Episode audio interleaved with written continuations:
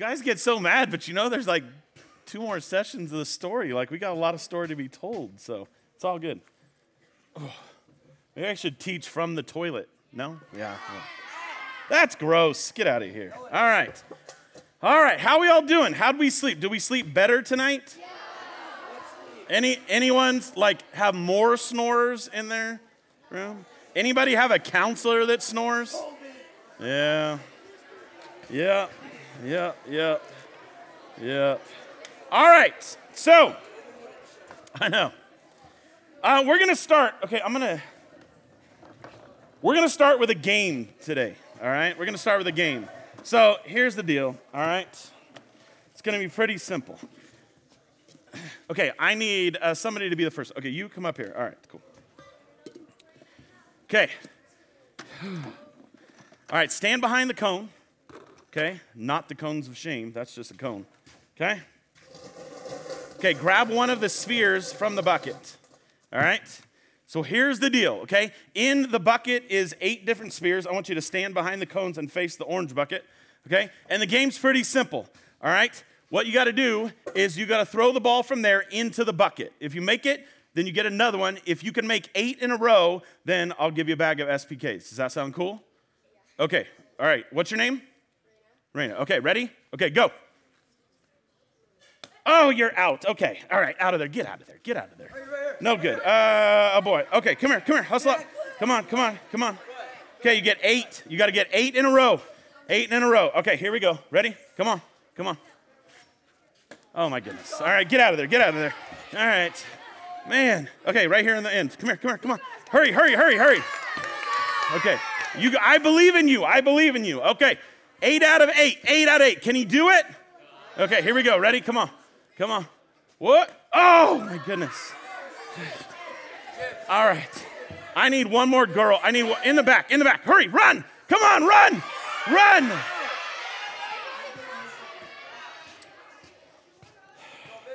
I'm beginning to think this is a bad idea. Can you win the SPKs? Come on, you can do it. You can, can you? What's your name? Riley? Come on, Riley. Come on, Riley. In the bucket. Eight in a row. I believe in you. Eight. Oh, oh. Good try, Riley. All right. All right. Hey, we'll come back to it. Hands down. We'll come back to it. We'll come back to it. It's not over.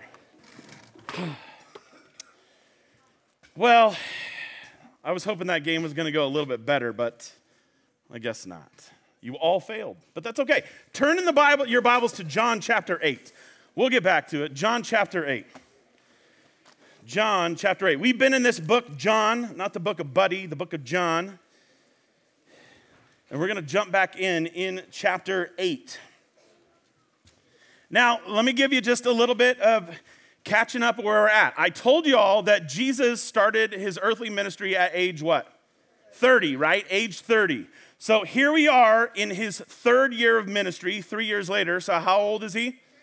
33. Oh, pretty good. I it's not a math camp, but you guys did good. Okay, now here's the deal. We're going to start reading in John 8, verse 1. Now, I'm going to tell you, we're reading the story that you saw acted out over here with Lodi. All right, here we go. 8, verse 1. But Jesus went to the Mount of Olives. Early in the morning, he came again to the temple, and all the people came to him, and he sat down and he taught them. And the scribes and the Pharisees brought to him a woman who had been caught in adultery and placed her in the midst. And they said to him, Teacher, this woman has been caught in the act of adultery. Now, in the law of Moses, in the law, Moses commanded us to stone such women. So what do you say? And this they said to test him that they might have some charge to bring against him. Let's stop right there. So let me catch you up a little bit. And again, you kind of saw this in the story over here in Dogtopia, but um, what there were were there, there were these guys named the Pharisees. Okay, do you know why they were called Pharisees? Because they weren't fair, you see. Oh, okay, good.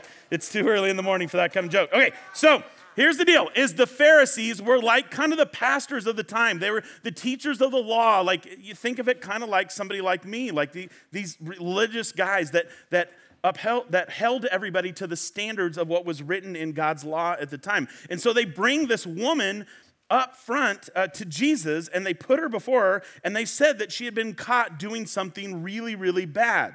It was called adultery. And if you know what adultery is, congrats. I'm not going to talk about it because this isn't a science, that kind of science camp. Okay? Talk to your parents about it. But anyway, she did something really, really bad. The bottom line is that she sinned.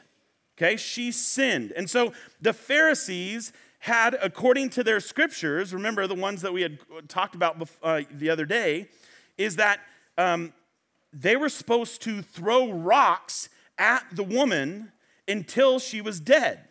And this is really the way it worked, okay? And th- this is this is what. And so they go up to Jesus and they ask Jesus, "Do you agree with what we're about to do?"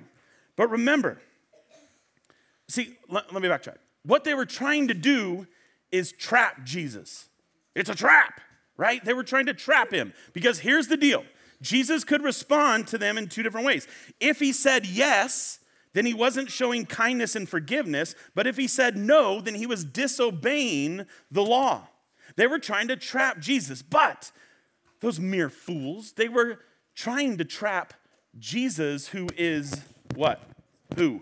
God, right? Jesus, who is God. So you think Jesus is going to outwit them in a battle of wits? Absolutely. And so the reality is, though, that even though they were trying to trick Jesus, the reality was, though, that this woman had sinned. Um, what does the word sin mean to you guys? Like, give me a definition of the word sin. Yeah, go. Something that's against God. Okay, that's good. Yeah, right there. Something that's against the rules or the law. That's good. Yeah. To do a wrongdoing. Okay, last one. Yeah, go. Death. Death, he says. Uh, okay, those are good definitions. Those are good definitions. I like them. Um, this is my definition, right? Is that sin is anything that isn't a part of God's desire for your life. Okay? So let me say that again, boys. Sin is anything that isn't a part of God's desire for your life. So it can be anything that you say, anything that you do, and anything even that you think that goes against God's perfect plan for your life, God's desires for your life. Um, okay, raise your hands on this one, uh, and I'll point to you and say go. Um, just what's something that somebody your age, not necessarily you, okay, but what's a sin that you that people your age commit? Yeah, go. Lying, okay, yeah, yeah. Lying, cussing. Ooh, lying and cussing. Yeah, in the glasses, go. Drugs, drugs. yes, that's definitely sin. Yeah, right there, go. Yeah, being mean. Being mean. That's wrong. Yeah, in the hat. Yeah, yeah. Tax fraud. Absolutely. I don't know where you got that from. That was random. That's cool. Um, most kids your age struggle with tax fraud. It's a true story. Okay, hands down. Hands down. Uh, listen, I'm to be honest because I was a little nervous in asking you all that because uh, in the fall when I was teaching OE, I asked, and and some kid, I'm not gonna tell you what he said, but it was like sick and disgusting. I'm like, dude, what's wrong with you? But the reality is, is there's something wrong with all of us, isn't there? Yeah. I mean, we're all sick. So let's get back to the story. And you know what? I got an idea because I'm all about visuals. And so let's actually, uh, let's actually demonstrate this visually. Now, put your hands down. I need the uh, Olive Knoll boys that I talked to this morning. Come up here for a second, okay? And I need one girl. I need one girl. Okay, in the beanie. Come here. Come here. Okay, boys. Okay, everybody grab a sphere. Grab a sphere. It doesn't matter. It doesn't matter. Just grab a sphere quickly. Okay, make a circle. Okay, make a circle. And some of you can have your back face. Okay, you go in the middle. Okay. Okay, right there. Good. Okay, does everybody have a sphere? Everybody have a sphere. Everybody remember what they're doing. Don't blow it. Oh, you don't have a sphere. Okay. Okay, that's all right. That's all right. That's all right. Just follow what everybody else does. Got it? Capiche? Got it. All right. All right. Okay. This is sure to go wrong. Okay, here we go. Okay, so here we have the situation. Okay? So, again, we've got these, these Pharisees who are all circled around this girl and they and they come up to Jesus, right? And and so they're saying they try to trick Jesus and, and, and they're going to stone her to death because of her sin. And does anybody know Lee Corso from ESPN Game Day? Do you know what his famous line is? Anyone? I didn't hear it, but uh, you guys don't watch enough uh, ESPN, obviously. Okay, he says this. He says, Jesus kind of says, and Lee Corso says, Not so fast, my friends. Anybody? No. Oh, man, you deprive people. Okay, so here we go. John 8, 6b. So what happens is, is Jesus bends down and, and he starts to write with his finger on the ground. And as they continued to ask him, he stood up and he said to him, right as they were about ready to throw the stones, Jesus says to them, Let him without sin among you be the first to throw the stone at her. And so, boys, listen. Right in that moment, what Jesus was saying is if none of you here has ever committed a sin, then you can be the first one to throw the spear at her. Only if you've never sinned. No one? Yeah. Wait, wait, don't go anywhere. No, the boys can go. You stay here. So, so it, it says, at once more, Jesus bent down and he wrote in the ground. But when they heard it, they went away one by one, beginning with the older ones. And Jesus was left alone, standing with the woman before him. All right, now you can go. Good job. Well done. Well done. now, here's the deal. I love this moment with Jesus because what he's exposing is really our first absolute truth of the morning. And that's this that all have sinned and fall short of the glory of God. In fact, Romans 3:23 says that plain and simple, all have sinned and fall short of the glory of God, meaning every single person on this planet has sinned. All of you have sinned. Raise your hand if you've ever committed a sin. Remember, any thought, act, or deed against God's will, against God's desire for your life. Hands down. Raise your hand if you've never sinned before. Yeah, see what? Now you just lied, therefore you've sinned. Welcome to the family. Okay, good, you got it. Now, here's the deal Jesus was reminding the Pharisees that every single one of us has sinned. We've all messed up, we've all sinned. And if you look back at the very beginning at Genesis, you get to read this story and understand that when God created the world, and, and I know you guys know the story, but maybe as, as you're older, you're starting to understand this differently. But when God breathed the world into existence, one of the things that he did was he created Adam and Eve. And when he created Adam and Eve, he created them to be in a perfect relationship with him. There was no sin at that time. There was no death. There was no sickness. There was nothing bad.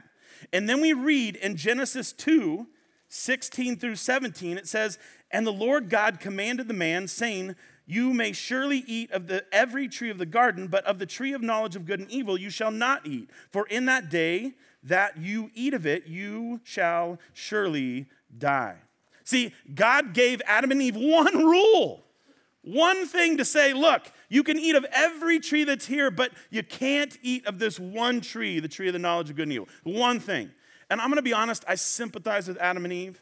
I don't know if your mom's ever done this or your dad, like, but my mom, when I was growing up, made the greatest snickerdoodle cookies on the planet. But I will tell you this the snickerdoodles were only the bomb if you ate them within like the first two hours when they came out, when they were like still hot and fresh. You know what I mean? And so this one time I remember, I, I, I don't know how old I was, but I remember I went up to my mom and she had just brought the snickerdoodles out of the oven. And I could smell them. And I mean, like, I, I was, I was uh, in my room playing the original Nintendo or something like that. And, and I come out like, just like,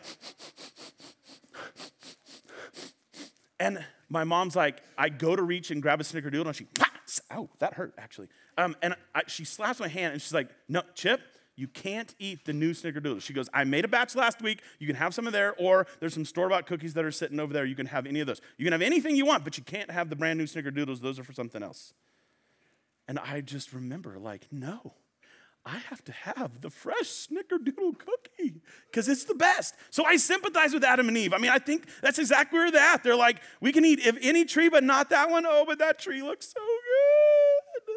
Like, and so they they ended up, as you read in Genesis 3 6, it goes like this it says, So when the woman sat, uh, saw that the tree was good for food, and that it was delight to the eyes, and that the tree was to be desired to make one wise, she took its fruit and she ate it. And she also gave some to her husband who was with her, and he ate it. By the way, can we just dispel the mystery? It says who was with her. So even though Eve ate first, Adam was right there. He was with her. She didn't have to go find him and say, Oh, this food was good. You should eat it too. He was right there along with her, all right? Women and men, we both messed up. Let's deal with it, okay? But the reality is, is that we all sin. And here's the deal when Adam and Eve broke that, what happened is they brought sin into the world and they destroyed the relationship that they had with God, that God had built for them that was perfect. And so they were sent out of the garden, they sinned, and they fell short of the plan that God had for them. And that's the reality, guys and girls. We are all sinners. We all fall short of the glory of God, me included. Um, I'm gonna tell you guys a story. This is one I like to tell uh, all the time, but it's not my most shining moment. Um, I was 10 years old. And um, do any of you have a mom or dad that's like really handy with tools and stuff like that, always building stuff? My, my dad, he's a like master carpenter, super, super good. And, and what's cool about my dad is, I mean, he's got all these tools like all over the place. And I was, I remember being a 10 year old being super envious of it. And, um, and, and so he takes me to a hardware store one day. It's super cold. It's like December. I'm wearing a big parka jacket and a beanie, like I'm super cold. And we get to the store, and my dad's shopping for something, and in front of me is this bin, this just ordinary bin full of these screwdrivers. Now, I need you to understand two things: is the screwdrivers that were black and orange handle. Now, I, I don't want to get into debate, but I told you I'm a Giants fan, and so there was some kind of allure to this like black and orange handled screwdriver. And I didn't have a screwdriver of my own. My dad had all hundreds of them, but I didn't have one for my own. And so I said to my dad, I mean, I seriously, I was like, Dad, can I, can I, can I have one of these screwdrivers? He's like, Chip, I have a million screwdrivers. You can use one of mine. But I wanted one of my own. And so my dad goes off and he's doing something, and I kind of wander back over to the bin of screwdrivers. And y'all, this is not a good moment for me. And you can probably imagine what happened. But I reached in and I grabbed a screwdriver and I looked around and I had that big jacket on and I slid it in my jacket. And I walked out of that store stealing a $2 screwdriver. I know. I know. Now, what don't clap for me? That's terrible. You guys are so weird.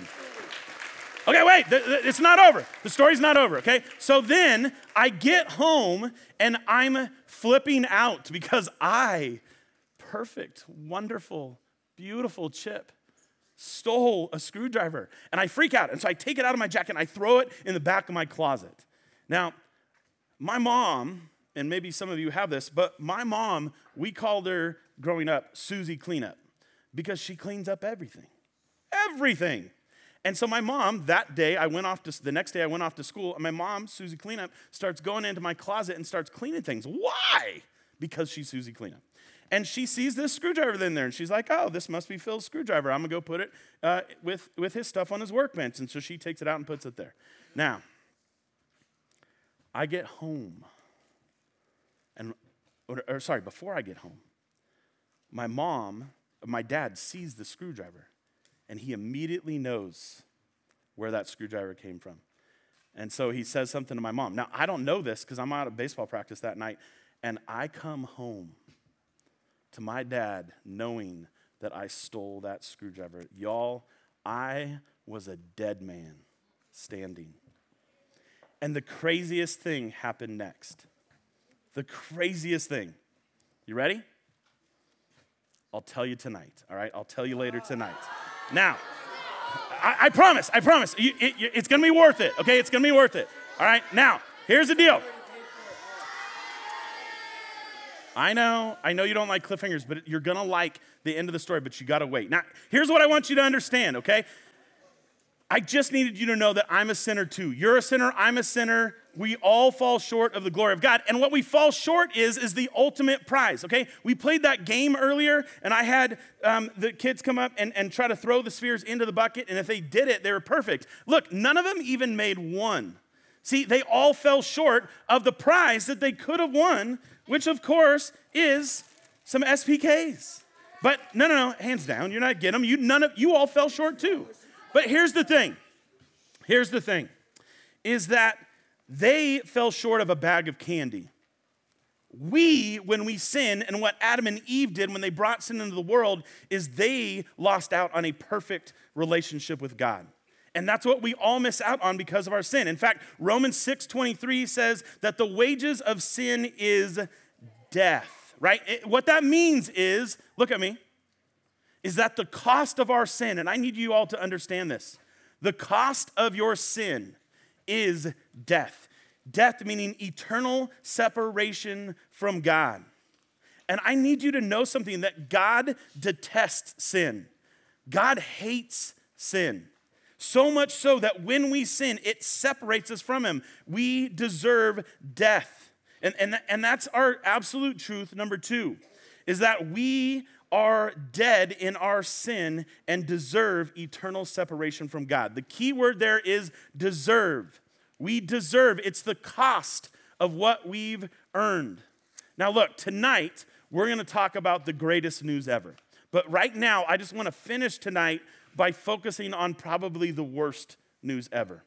And, and it's kind of a bummer. It's super bad news. Okay? So, the cost of our sin is what? Death. Say that again. The cost of our sin is what? Death. Death. Okay? Eternal separation from God. And here's the bad news. Look at me. Don't miss this. Don't miss this. There's nothing that you can do about it. And I want to emphasize that, and I need you to understand that. The cost of our sin is death, eternal separation from God, and there is nothing that you can do about it. Not a dang thing. Nothing. In fact, uh, that's our third absolute truth is that there is nothing that we can do to make ourselves right before God. Nothing that you can do to make yourselves right before God. In fact, uh, Romans 3:20 says, For by the works of the law, no human being will be justified in his sight, since through the law comes the knowledge of sin. That means that every that, that all good things, every good thing that you ever do, no matter how good you are, will never pay the price for your sin. Because the cost of our sin is what? Death. Um, let me ask you guys what do you think are some things that the world tries to do to earn their way to heaven or to think that they could pay the price for their sin with? What, what kind of things do they do? Yeah, go. Okay, so being really generous and giving. Yeah, absolutely. Yeah, go. Go. Going to where? Going to church, right? Have you ever heard anybody ever say that? Well, I, I, I go to church. I, I should be able to get to go to heaven. Yeah. Try to follow all the rules. That's good. That's super good. That's what the Pharisees were doing. Yeah, uh, yeah, right there. Go. What? Yeah, okay, that's good. Yeah, in the very back, very back. Yeah. Yeah, being good, trying to be good. You guys got it. I mean, I, mean, I think that's what a lot of us do. I, I think that a lot of us and a lot of people in the world, they think that if they're just good enough, then they'll get to go to heaven. I've got an uncle um, I won't say his name. Not that it matters. I got lots of uncles. He knows. He knows this. We've had a, a conversation. But my uncle, he uh, doesn't know Jesus. He doesn't have a relationship with Jesus. But he's a really good person. I mean, like he would tell you that, like, look, he, he gives to charity, he's kind to people, he's been faithfully married for almost 50 years, like, he's never killed anyone, like, he's a good guy, right? Um, but the problem is, is that being good enough for him is not to pay the price of his sins. And, and you all brought this up. Like sometimes we say, well, like if I go, I go to a Christian school or I go to church, so that should be good enough to pay the price for my sin. No, the price for your sin is what? Death. The price for your sin is death. Really quick story. I had a buddy in college that uh, he did something really bad. And I'm not, I shouldn't tell you what he did. Do you want me to tell you what he did? Okay. Uh, he, we were down in downtown, downtown LA, and he peed on the side of a wall in front of a policeman.